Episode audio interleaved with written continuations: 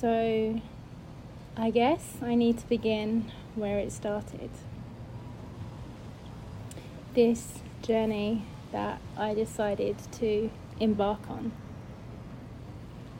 I guess it all started when I was around 18.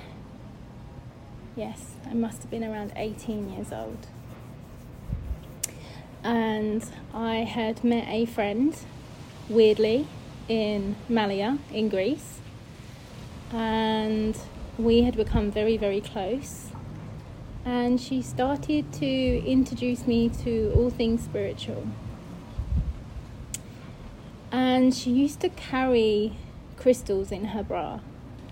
And I always used to question it and be like, What are you doing? Why do you carry those crystals in your bra?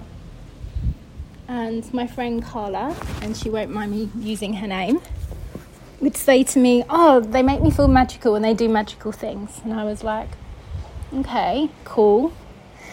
And then she asked me if I wanted to go and have a reading.